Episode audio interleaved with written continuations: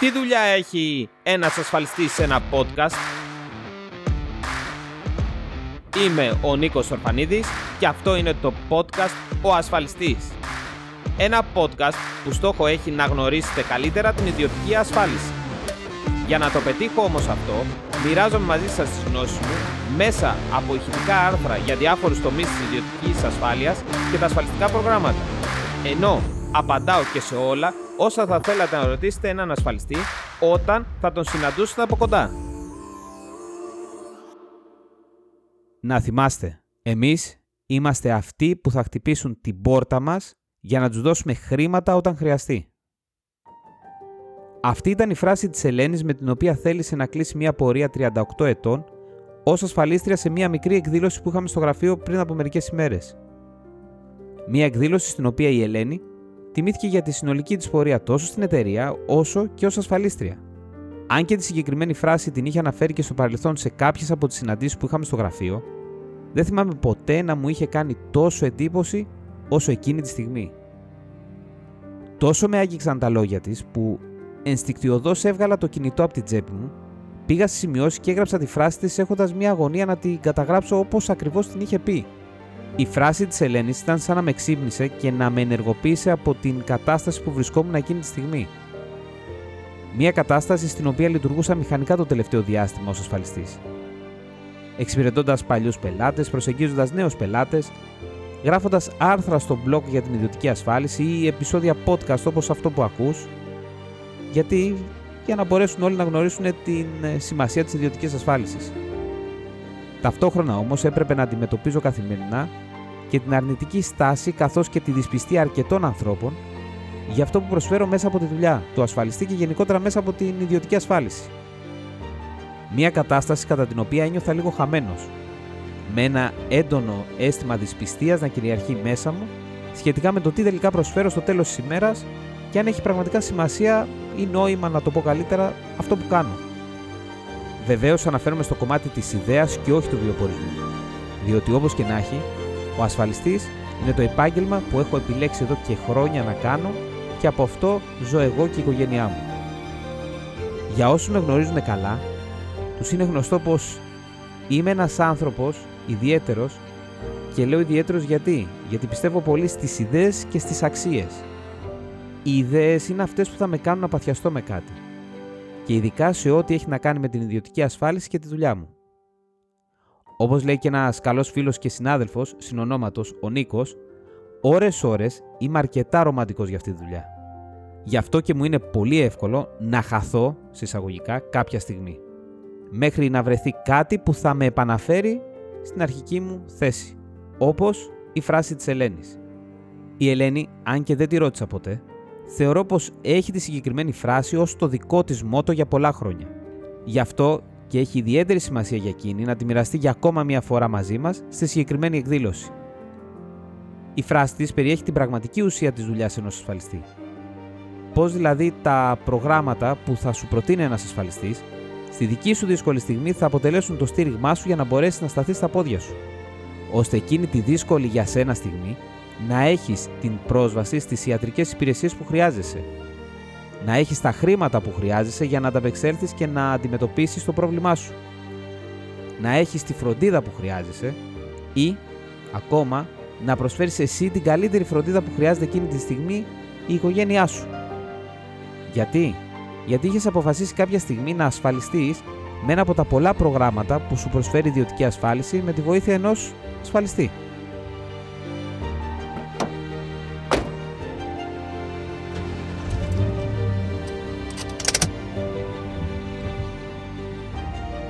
Φεύγοντας από την εκδήλωση για να επιστρέψω σπίτι μου, η φράση αυτή τριγυρνούσε στο μυαλό μου συνεχώς. Ξανά και ξανά μια φωνή την επαναλάμβανε και σκέψεις διάφορες γεννιόντουσαν στο μυαλό μου. Σκέψεις σχετικά με περιστατικά δικών μου πελατών μέσα στα χρόνια. Ανθρώπων που είχαν ασφαλιστεί και όταν χρειάστηκε με κάλεσαν ώστε να ενεργοποιήσουν το συμβόλαιό τους. Άνθρωποι που αποζημιώθηκαν και ξεπέρασαν τα προβλήματά τους. Άνθρωποι που αν δεν είχαν ένα ασφαλιστήριο συμβόλαιο να τους καλύψει, πιθανόν η ζωή τους να είχε πάρει μια εντελώς διαφορετική πορεία. Μια πορεία επιφορτισμένη με επιπλέον άγχος. Άγχος όχι μόνο για να αντιμετωπίσουν το πρόβλημα που είχαν εκείνη τη στιγμή, αλλά άγχος για να μπορέσουν να ανταπεξέλθουν οικονομικά την επόμενη μέρα. Τόσο οι ίδιοι, όσο και τα αγαπημένα τους πρόσωπα που σε πολλές περιπτώσεις στηρίζονταν πάνω τους. Ας είμαστε ειλικρινείς με τους εαυτούς μας. Σε όλες τις περιπτώσεις αυτό που έχουμε όλοι σχεδόν άγχος όταν μας συμβεί κάτι είναι αν μπορούμε να το αντέξουμε οικονομικά. Ειδικά σε θέματα που αφορούν την υγεία μας, μια ασθένεια μπορεί από τη μία στιγμή στην άλλη να αλλάξει την καθημερινότητά μας και όλα όσα θεωρούσαμε ως δεδομένα. Να μας εμποδίσει να εργαστούμε, να μας αναγκάσει να διαθέσουμε όσα χρήματα έχουμε αποταμιεύσει για να πληρώσουμε όλα εκείνα τα έξοδα για να μπορέσουμε να γίνουμε καλά. Και το ερώτημα που κυριαρχούσε στο μυαλό μου καθώς οδηγούσα ήταν ένα.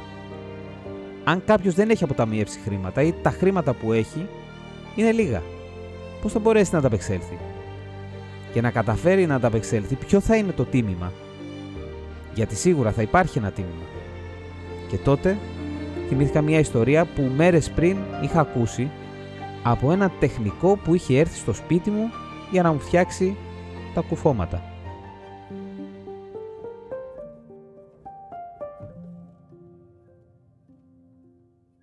Είχαμε ραντεβού στις 2.30 το μεσημέρι του Σαββάτου και η ώρα είχε πάει 4 χωρίς να είχε εμφανιστεί. Βέβαια μου είχε στείλει ένα μήνυμα στο κινητό νωρίτερα πως θα καθυστερούσε χωρίς να αναφέρει πόσο. Στο τέλος όμως ήρθε. Ξεκίνησε αμέσως να κάνει τις εργασίες που ήθελα, ενώ μετά από λίγο πιάσαμε την κουβέντα. Μου εξήγησε πως είχε καθυστερήσει διότι το προηγούμενο ραντεβού του ήταν στο Λαγονίσι, με έναν ιδιοκτήτη σπιτιού που ενδιαφερόταν να κάνει ανακαίνιση στο καινούριο σπίτι που μόλις είχε αγοράσει. Συγκεκριμένα, ο τεχνικός πάνω στην κουβέντα μου ανέφερε. Το σπίτι έχει καινούρια σχετικά κουφώματα από τον προηγούμενο ιδιοκτήτη. Όμως ο νέος θέλει να τα αλλάξει και να βάλει καινούρια. Ο προηγούμενος το είχε φτιάξει για την κόρη του, όμως αυτή αρρώστησε και στο τέλος, επειδή του τελείωσαν τα χρήματα που είχε, αποφάσισε να πουλήσει το σπίτι. Επειδή βιαζόταν να πάρει χρήματα για τη θεραπεία της κόρης του, το σπίτι το πούλησε όσο όσο. Ο τεχνικός σταματά για μια στιγμή την κουβέντα του και αυτό που κάνει είναι να γυρίσει σιγά σιγά προς το μέρος μου, να με κοιτάξει και να μου πει «Ξέρεις όμως ποιο ήταν το χειρότερο στην ιστορία που σου λέω». «Όχι» του απαντάω. Πως αν και πούλησε το σπίτι, δεν κατάφερε να γίνει καλά η κόρη του. Έφυγε πριν προλάβει να ξεκινήσει τις θεραπείες.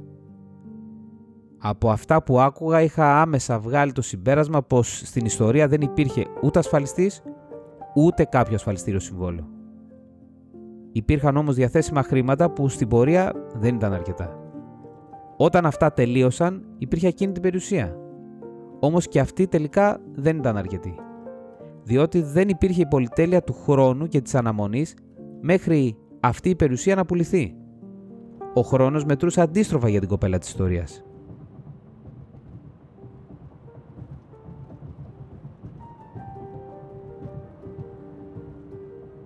Είχα φτάσει πλέον με το αυτοκίνητό μου μέσω του περιφερειακού ημιτού στο ύψος του Καρέα. Με αυτές τις σκέψεις στο μυαλό μου, κοιτάω για ελάχιστα δευτερόλεπτα από τη δεξιά πλευρά του αυτοκινήτου μου για να δω τη θέα. Υπάρχει ένα σημείο της διαδρομής που, για όποιον το ξέρει, μπορείς να έχεις για ελάχιστα δευτερόλεπτα ενώ οδηγείς μία απίστευτη θέα της Αττικής. Κυρίως στο νότιο κομμάτι της, καθώς και τον Πειραιά. Ενώ αν έχει καλό καιρό, μπορείς να δεις και το νησί της Σαλαμίνας είναι μία από τις αγαπημένες μου θέε. Μου αρέσει το συγκεκριμένο σημείο γιατί η θέα μου προκαλεί δέος. Αφού εκατομμύρια άνθρωποι ζούμε στριμωγμένοι μεταξύ μας, έχοντας ο καθένας και μία διαφορετική ιστορία να πει. Πότε με καλό τέλος και πότε με κακό.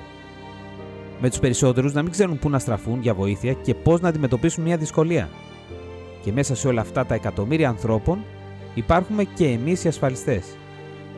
Μερικές χιλιάδες επαγγελματίες ασφαλιστές που μπορούμε να δώσουμε λύσεις σε πολλές από αυτές τις ιστορίες και να τις κάνουμε να έχουν καλό τέλος.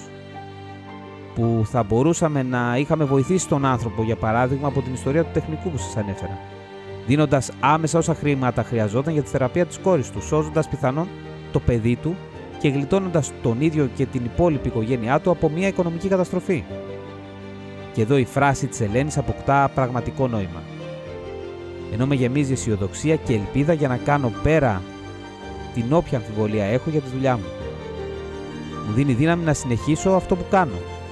Να συνεχίσω να μιλάω με όλους για το πόσο σημαντικό είναι να είσαι ασφαλισμένος, για το γεγονός πως μόνο όφελος μπορείς να έχεις από ένα ασφαλιστήριο συμβόλαιο και τίποτα άλλο. Ανεξάρτητα αν πληρώνεις πολλά ή λίγα, δεν έχει σημασία. Σημασία έχει πως πληρώνεις τα χρήματα που εσύ μπορείς να διαθέσεις, για να έχεις πρόσβαση σε χρήματα που δεν μπορείς να έχεις. Γιατί πραγματικά σκέψου για λίγο. Σε μία ανάγκη, σε ένα πρόβλημα που για να λυθεί θα χρειαστείς χρήματα. Χρήματα που πιθανόν να μην έχεις. Πού θα στραφείς, σε ποιον θα απευθυνθείς, με τι κόστος θα μπορέσεις να βρεις τη λύση στο πρόβλημά σου; Ίσως τελικά η απάντηση να είναι η φράση της Ελένης.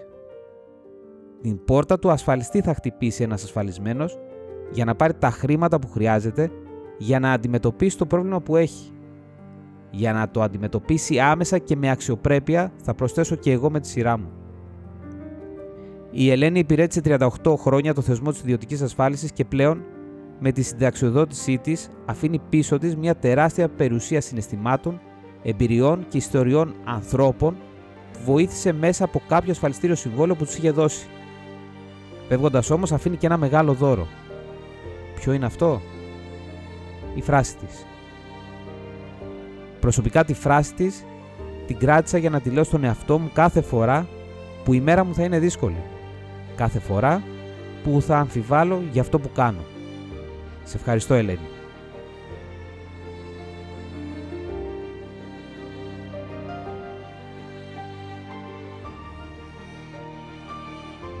Ακούσατε το podcast «Ο Ασφαλιστής» με τον Νίκο Ορφανίδη.